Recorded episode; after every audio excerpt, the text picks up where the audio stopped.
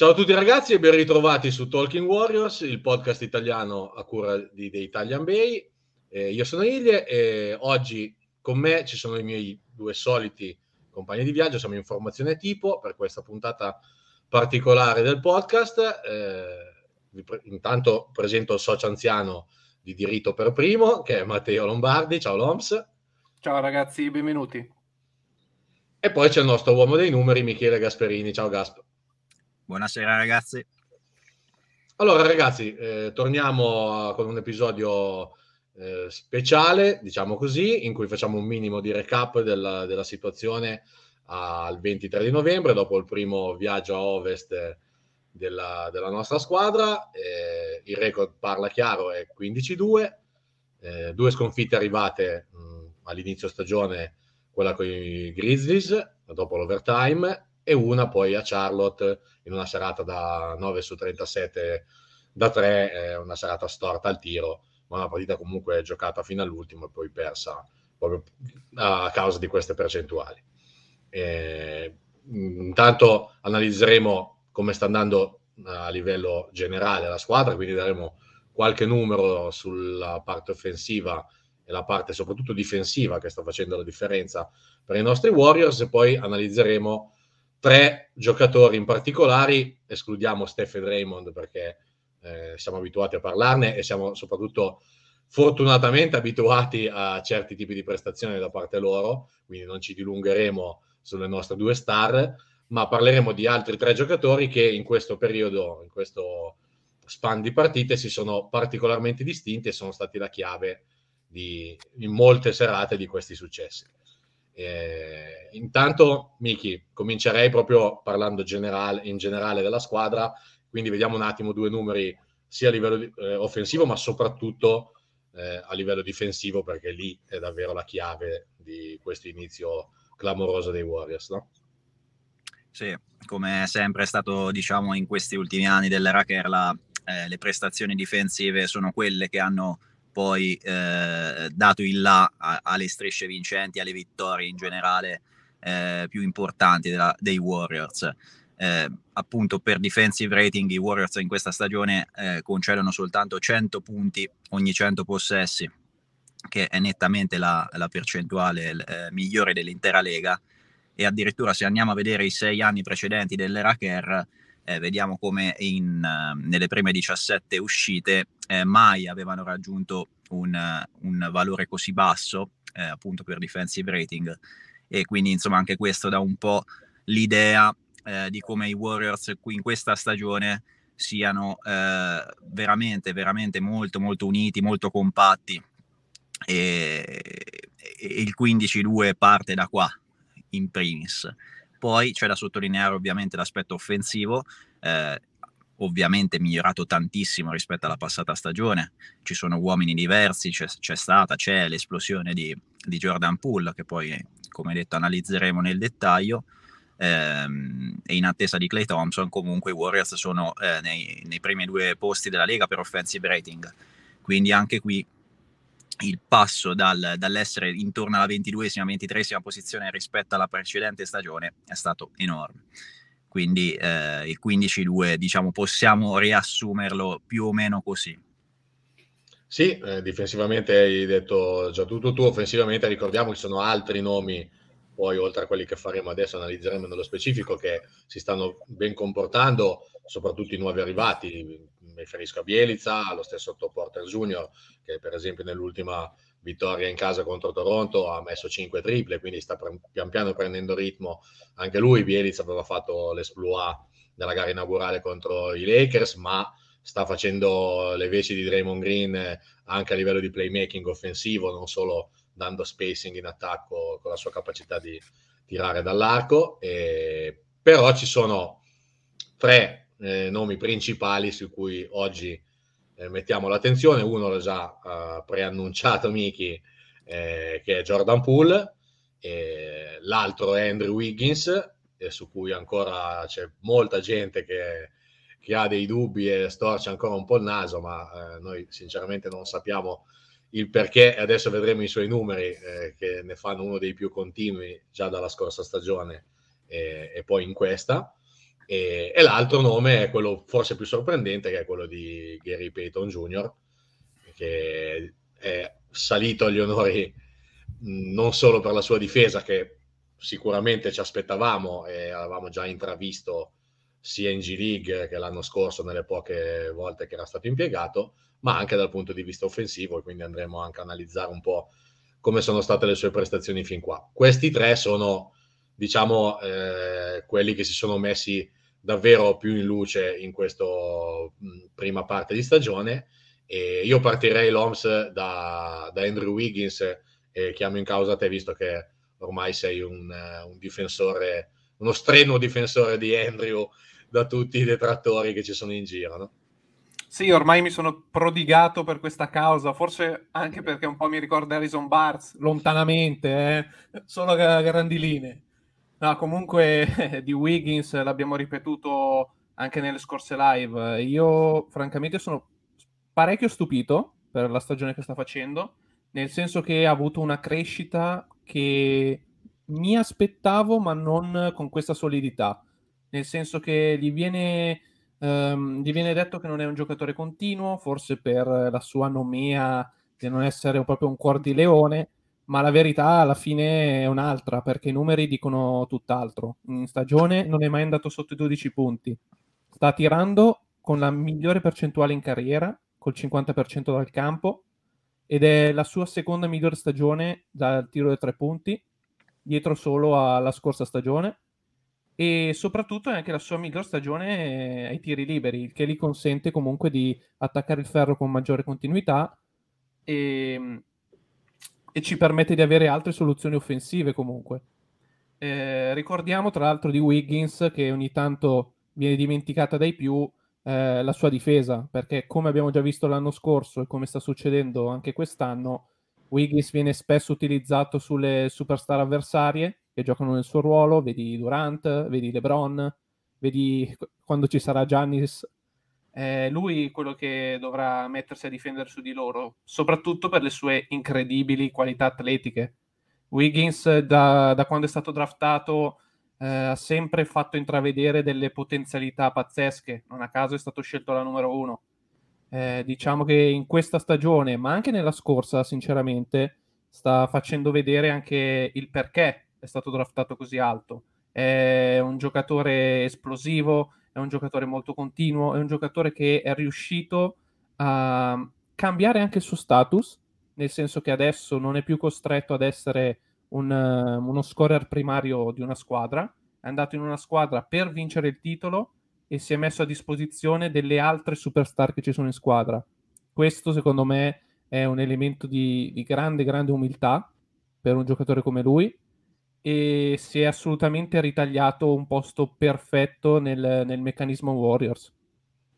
Sì, atletismo che tra l'altro ha dimostrato, per esempio, nella partita contro Minnesota, in cui ha sostanzialmente cancellato con due poster eh, Carl Anthony Towns, veramente eh, dimostrando anche quella grinta che forse, come diceva il Loms, eh, tanti non gli, non gli facevano, no? Nei primi anni di carriera magari è mancata un po' questa, cazzimma, mettiamola così, che non era proprio il suo marchio di fabbrica, in realtà adesso Miki ha trovato un, eh, anche questa, proprio vo- questa aggressività, non nel senso buono, questa voglia di, di essere comunque protagonista, di farsi trovare pronto e di rispondere quando c'è bisogno di lui.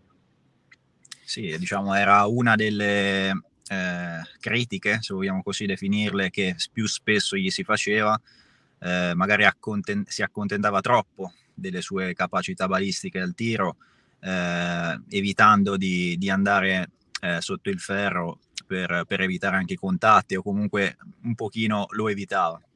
Invece in, questo, in questa stagione sta dimostrando insomma, di andare con grande decisione e, e questo sta, portando, sta fruttando molto anche a livello, come diceva eh, LOMS, di, dei, dei tiri liberi.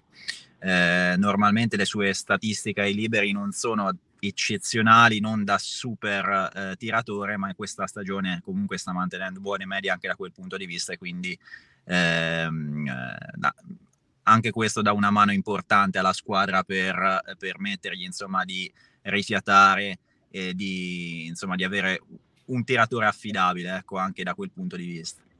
80% è liberi per Wiggins quest'anno.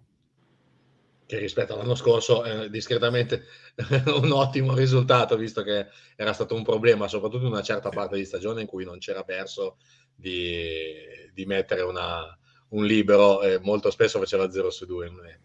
Eh, no, io sono d'accordo con voi e credo che semplicemente ci sia stato anche un, eh, una presa di coscienza del ruolo che deve avere in questa squadra, grazie anche alla fiducia che eh, Steve Kerr e sicuramente anche Steph e Draymond gli hanno, gli hanno concesso. Ricordiamo che ad esempio Wiggins è uno di quelli, anzi è l'unico in squadra, a parte Steph, che fa quello che deve fare per il suo status, che prende isolamenti nell'attacco dei Warriors e comunque gli è stato dato in mano l'attacco eh, per tanti tratti della partita quando Steph è seduto. E hanno giocato per esempio la partita contro Detroit eh, quando non c'era né Steph né Raymond, lui e, e Jordan Poole si sono divisi l'attacco prendendosi tante responsabilità, quindi sicuramente anche questa fiducia non ritrovata ma eh, ulteriormente acquisita in questa stagione l'hanno davvero sbloccato mentalmente in un ruolo che adesso davvero è perfetto per lui.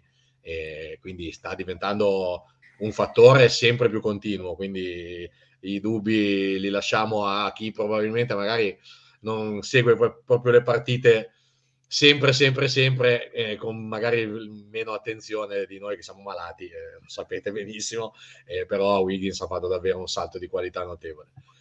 l'altro nome, che è, un, è, quello un po' più sulla bocca di tutti, eh, è quello di Jordan Poole, no Miki? Eh, grande salto di qualità, eh, noi ce lo diciamo... ricordiamo, un pulcino bagnato, no? E quando è arrivato da rookie il primo anno era ancora davvero tanto, tanto ragazzino, anche in certi atteggiamenti, adesso pare davvero essere sbocciato. Sì. Una cifra che secondo me dice tutto rispetto a, a Jordan Poole e alla sua evoluzione, alla sua crescita in questi anni. Nel primo anno al ferro aveva un 3 su 32 complessivo, ehm, per circa 7-8%, adesso non ricordo nemmeno la percentuale, un qualcosa di, di ridicolo, eh, mentre quest'anno si avvicina al 60% su, su 131 tentativi e siamo a diciottesima, partita. Quindi eh, da questo punto di vista c'è stato chiaramente un, un salto pazzesco eh, di, di, livello, a livello atletico. In primis, eh, lo stesso Kerr lo ha, lo ha, detto più volte che insomma, eh, ma non solo Kerr, anche i compagni di squadra come lui sia comunque forse dei giovani il lavoratore più eh, indefesso, se così vogliamo definirlo, eh, sempre il primo a entrare e, e, l'ultimo a uscire, come si dice in questi casi. E, ehm, quindi da questo punto di vista è una garanzia anche a livello di, di umiltà e di testa. Eh, poi chiaramente c'è stato lo step a livello di fiducia, anche quello fondamentale che va a pari passo chiaramente con l'evoluzione eh, fisica e atletica. Dall'anno scorso eh, della G League, eh, da quando rientrò, è un altro giocatore e quest'anno insomma ha già dimostrato che eh, può essere, può essere un, un validissimo, eh, una validissima opzione come scorer e quando tornerà anche Clay Thompson insomma la batteria di, di, giocatori con punti nelle mani, tanti punti nelle mani, quest'anno Jordan Poole ne ha, ne ha realizzati, di, ne ha per ora fatti 18 di media, eh, comincia a essere veramente interessante per una contender, insomma, avere questa tipologia di giocatori che ti escono dalla panca come sesto uomo, come dovrebbe essere nel futuro, eh, comincia a essere tanta roba. Sì, hai nominato Clay che tra l'altro ha appena fatto tipo ieri o l'altro ieri una sorta di endorsement su Jordan Poole, anche lui sottolineando quanto eh, abbia lavorato per migliorare eh, in palestra, come diceva anche Steve Kerr, più di tutti gli altri, e Clay sottolineava proprio che il duro lavoro alla fine porta sempre dei risultati e adesso Jordan Poole si sta mettendo in luce. Tra l'altro, visto che l'abbiamo nominato, diamo anche un update bello su Clay Thompson perché è arrivato negli ultimi giorni la notizia che eh, in queste pause di nuovo tra le partite casalinghe eh, tornerà ed è tornato perché oggi è martedì quando noi registriamo, quindi già ieri ci sono stati i primi allenamenti, è tornato a, ad allenarsi senza restrizioni con il gruppo eh, e con la squadra, quindi compresi gli scrimmage 5 contro 5, eh, senza nessun tipo di restrizione. Quindi il suo rientro è sempre più vicino, è l'ultimo step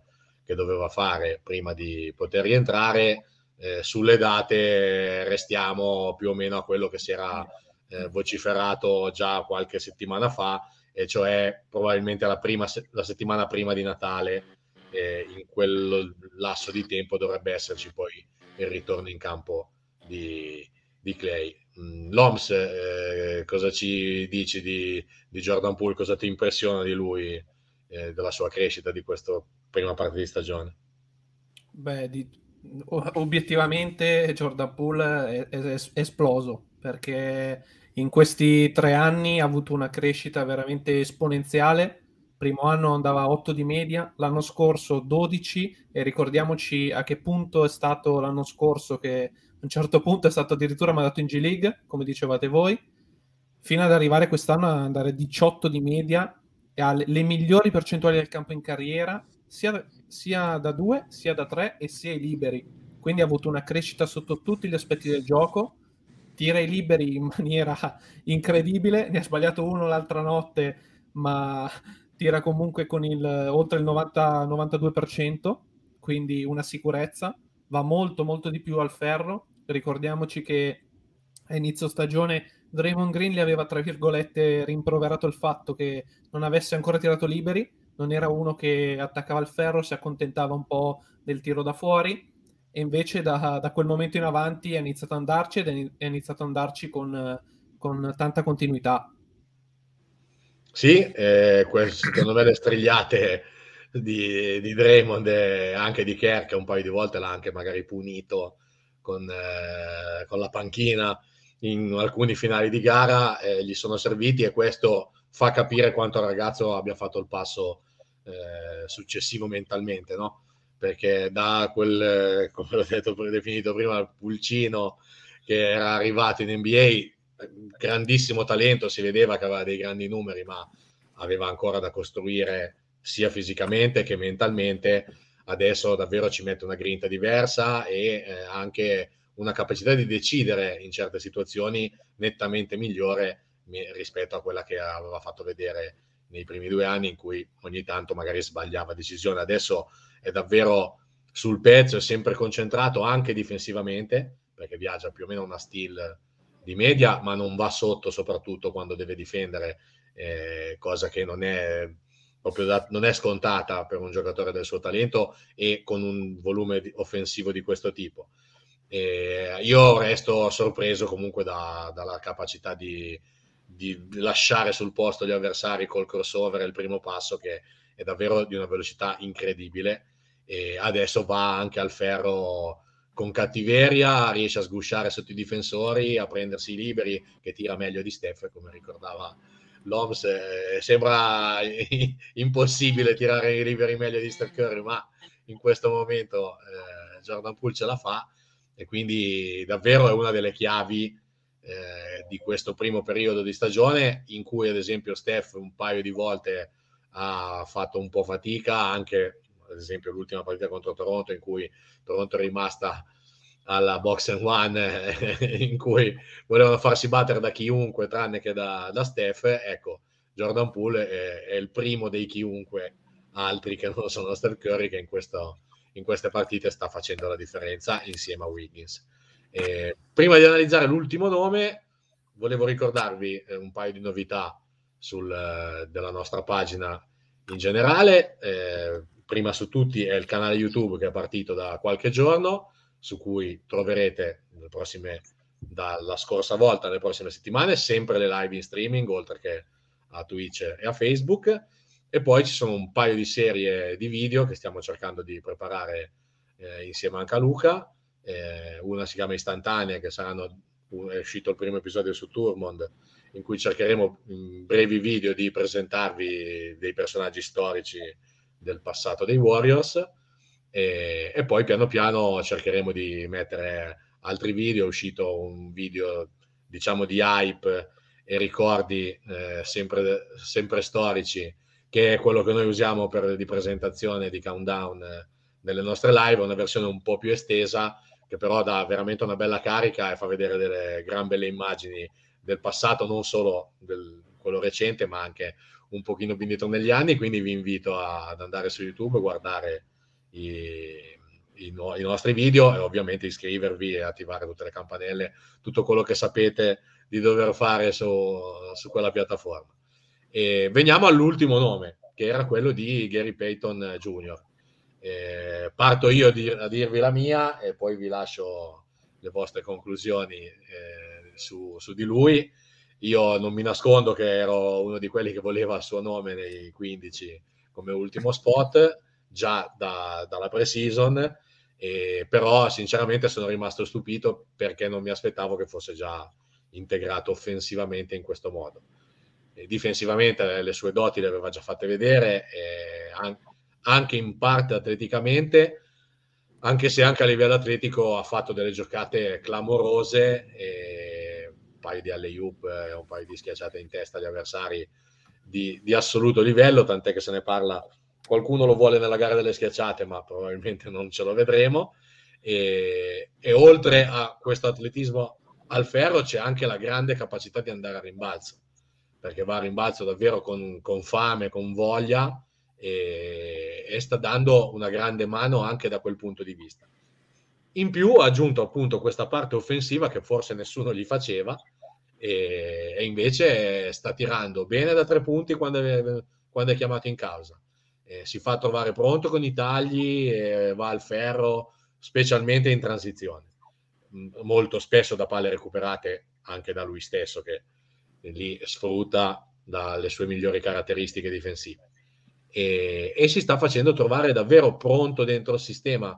Eh, sicuramente l'anno scorso eh, tutta la possibilità di lavorare eh, insieme alla squadra e anche in G League per un gran periodo l'hanno aiutato a comprendere la, il sistema, però il sistema Warriors non è per niente facile, quindi vuol dire che lui di base ha un'intelligenza comunque cestistica alta e la sta mettendo in mostra e sta sfruttando eh, in pieno tutte le occasioni che gli, ha dato, che gli ha dato Steve Kerr, che tant'è vero che a parte le ultime partite in cui l'ultima forse non c'era per infortunio, però ha sempre aumentato il suo, il suo minutaggio ed è sempre diventato eh, più parte integrante delle rotazioni ormai in pianta stabile, perché davvero non è un, un minus a livello offensivo e in difesa è un giocatore davvero spettacolare capace di difendere anche su avversari più grandi di lui e su ruoli diversi da, da quello della guardia o del playmaker.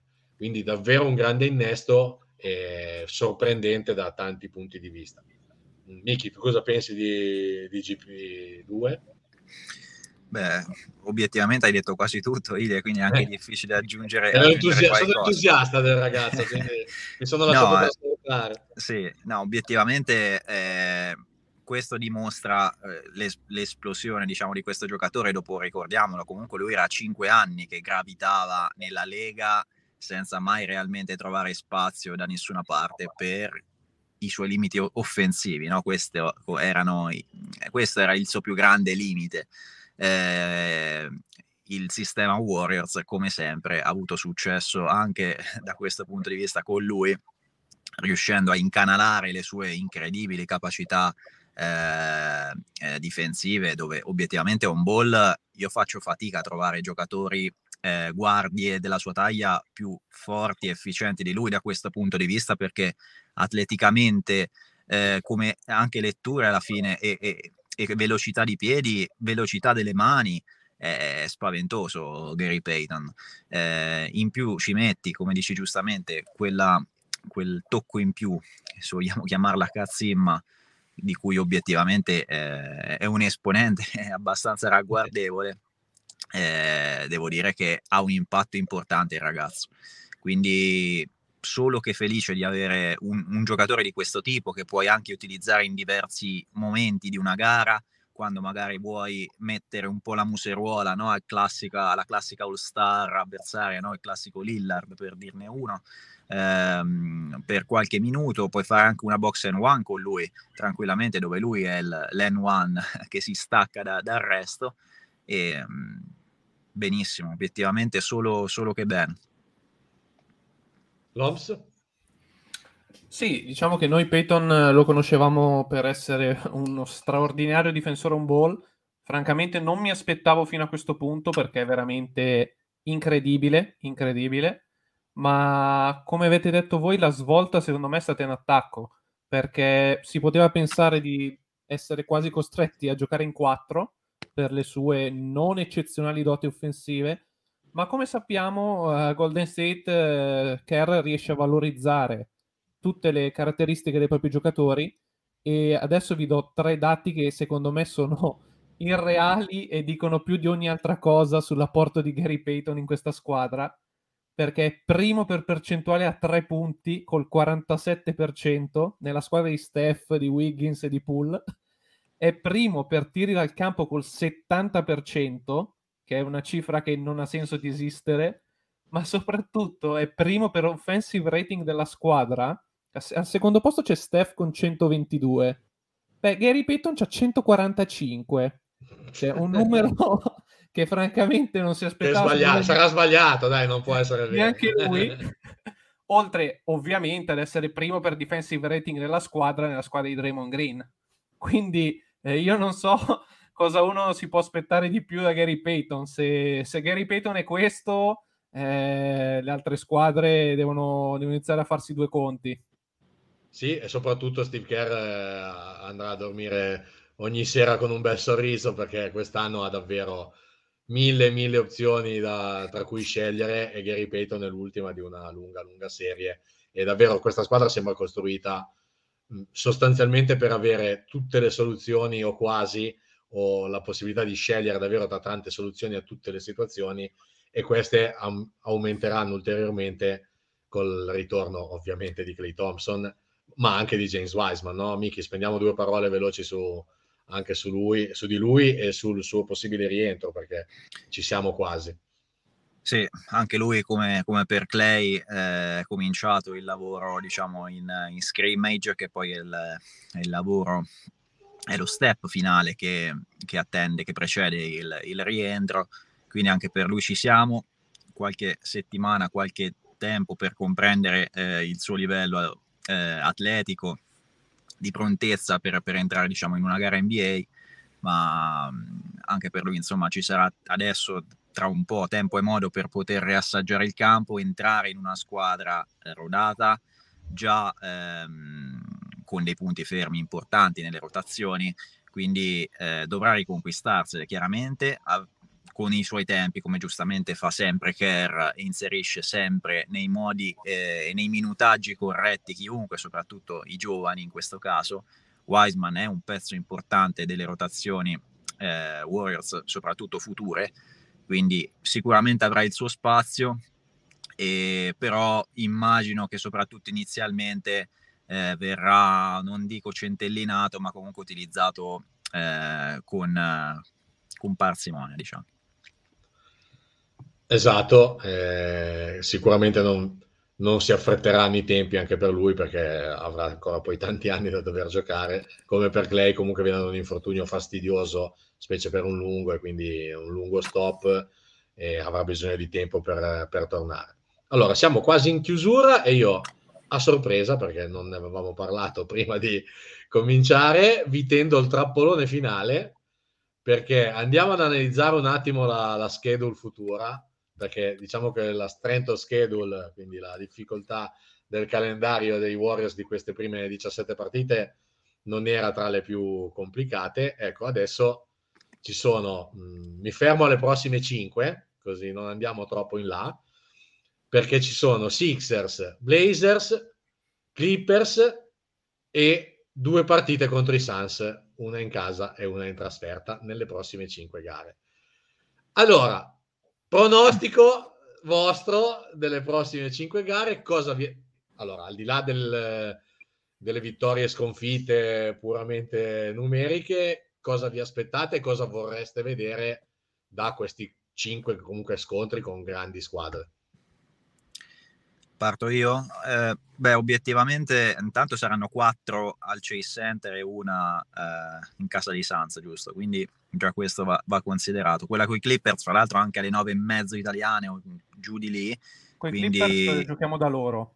No, sono loro. due fuori, sì. Okay. Clippers e Suns okay. uh, in esterna e poi di nuovo con i Suns in casa da, ok. Eh, io mi aspetto di rivedere questi Warriors, obiettivamente eh, non mi aspetto niente di diverso, comunque non dovrebbero esserci novità eh, di roster, non credo che Wiseman rientrerà in, in, tempo, quindi io più o meno tendo ad aspettarmi sempre eh, ottime performance in primis da Pool eh, e Wiggins offensivamente, ma in generale eh, delle prove corali eh, simili a quelle a cui abbiamo assistito eh, fino ad ora. Chiaramente si alza il livello degli avversari di competizione, quindi può starci chiaramente il passo falso, soprattutto magari nei due scontri con i Suns, perderne una eh, credo che possa rientrare nella normalità. E, ehm, io mi sbilancio via, tanto alla fine credo che ci dovre- dovremmo farlo tutti eh, dico vado sul, sul fiducioso 4-1. Sì, Sans che tra l'altro vengono da 13 vittorie consecutive, sono la seconda forza a ovest eh, che sta inseguendo questi Warriors lanciatissimi. E sì, probabilmente Wiseman, eh, adesso riguardavo il calendario dopo, poi ci saranno due partite contro ad esempio Spurs e Magic, magari potremo rivederlo lì perché si era parlato di suo rientro intorno a al Thanksgiving, che è venerdì questo, probabilmente non è il momento ideale con le partite che devono arrivare per far rientrare un, un giocatore dall'infortunio, magari quel, invece quelle due lì potrebbero essere eh, prima dell'Immacolata, quindi magari cerchiamo quella settimana col, col, rosso per vedere se sarà quella del rientro di Wiseman. Loms, anche a te cosa ti aspetti e poi non ti puoi esimere da, da sparare il tuo pronostico. Sì, anch'io credo comunque che eh, i nostri usciranno con, sicuramente con un risultato positivo. Credo anch'io 4-1, magari una sconfitta tra i, le due con i Suns e, una, e quella con i Clippers potrebbe anche starci, però d'altronde i Suns non possono mica vincere per sempre, quindi qualcuno toccherà fermarli. E poi sono abbastanza fiducioso anche perché comunque nelle partite che tra virgolette cerchi sul calendario abbiamo sempre fatto bene finora. Quindi, ma, ma soprattutto la partita con i Suns credo sarà veramente bella e credo che i nostri approcceranno anche per dare uh, una sorta di segnale, come abbiamo fatto con i Nets, ad esempio. E, ehm, per, prima di chiudere, volevo, volevo dirvi un altro dato interessante a proposito dei tre che abbiamo analizzato oggi, che stavo curiosando e ho trovato una cosa abbastanza che fa un po' sorridere. Stavo guardando i nostri quintetti migliori di questa stagione e non ci crederete mai, ma il nostro quintetto migliore è Looney, Peyton, Poole, Wiggins e Juan Toscano Anderson, che in 24 minuti di utilizzo, ovviamente non, non, non, ci ritroviamo spesso con questi 5 in campo, però in 24 minuti di utilizzo abbiamo un più 40 di plus minus, che non ha senso di esistere. Abbiamo la miglior percentuale dal campo rispetto a tutti gli altri quintetti. Prendiamo molti più rimbalzi rispetto a tutti gli altri quintetti e in generale eh, dominiamo sostanzialmente la partita con questi cinque in campo. Quindi anche per il futuro, se eh, Myers vuole iniziare a pensare come tradare Steph eh, o Clay Thompson, eh, diciamo che abbiamo, abbiamo il sedere parato perché sono tutti e cinque giovani e per il futuro direi che siamo a posto. Esatto, diciamo Bob... i, quintetti, sì, i quintetti sotto i 80-100 minuti non vanno guardati obiettivamente perché sono un sample talmente piccolo e risibile che potremmo vedere veramente dominare non so chi, anche Jordan Bell probabilmente. Però eh, sì, effettivamente ci sta. Ok, allora riti- stavo per fare l'appello a Bob Myers di cercare già trade entro, entro ritira, febbraio, ritira. La, tra- la trade deadline per Steph, che magari adesso prendiamo ancora tanto perché è nel pieno con le prestazioni che fa, ma no, a parte gli scherzi, davvero, però questo è un dato interessante, eh, grazie Loms che hai spulciato i dati per dircelo, perché ci fa capire che comunque, come comunque la società ha lavorato bene anche in questi ultimi due anni in cui abbiamo dovuto un po' morsicare amaro, masticare amaro, no? Eh, però sono usciti fuori questi giocatori e il fatto che quei giocatori lì insieme non, va, non è che non vanno sotto, ma producono estremamente bene per la squadra ci fa ben sperare per il futuro perché davvero sono tutti giovani e faranno parte, speriamo, per tanti anni ancora del roster dei Warriors. Eh, io mi aspetto anch'io di rivedere i Warriors eh, che abbiamo visto, non credo ci saranno cali di tensione neanche a livello fisico perché la squadra è, è sul pezzo, eh, tutti sono sulla stessa pagina, tutti stanno lavorando nella stessa direzione. E c'è stato anche modo di mh, cambiare le rotazioni e risparmiare eh, anche certi giocatori, mi riferisco ad esempio a, a Iguodala, allo stesso Draymond e Steph che hanno saltato con Detroit, comunque i minutaggi sono stati comunque non, non eccessivi perché tante volte le partite sono state vinte abbastanza in anticipo e quindi si è potuto riposare ad esempio nei quarti quarti come si faceva ai bei tempi del 2015-2016. E mi aspetto sinceramente anch'io di poter uscire da questo periodo con, con quattro vittorie una sconfitta, al massimo mh, comunque un record positivo, quindi al massimo 3-2. Però sono anch'io convinto che nel momento in cui, mh, per come stiamo, specialmente poi abbiamo avversari che hanno qualche problemino, tipo Philadelphia, che comunque non è al completo, Portland si sta un po' ritrovando, anche i Clippers hanno ancora qualcuno fuori che deve rientrare, sono ancora un po' in riassestamento, credo che si possa approfittare di questa situazione e uscirne con 4-1, ma sicuramente almeno con tre vittorie. Va bene ragazzi, siamo arrivati alla fine, eh, si chiude qui questa puntata. Eh, io ringrazio eh, Matteo Lombardi, ciao Loms, grazie. Ciao ragazzi, alla prossima. Ringrazio Michele Gasperini, ciao Gasp. Grazie a tutti ragazzi, alla prossima. E io ringrazio tutti voi, vi ricordo al solito di seguirci su tutti i social, Twitch, Facebook, Instagram, cercando Chiocciola The Italian Bay per quanto riguarda Facebook e Instagram e The Italian Bay su Twitch e anche su YouTube, che è la novità di questi ultimi giorni. Ci vediamo al prossimo appuntamento e ciao a tutti e grazie.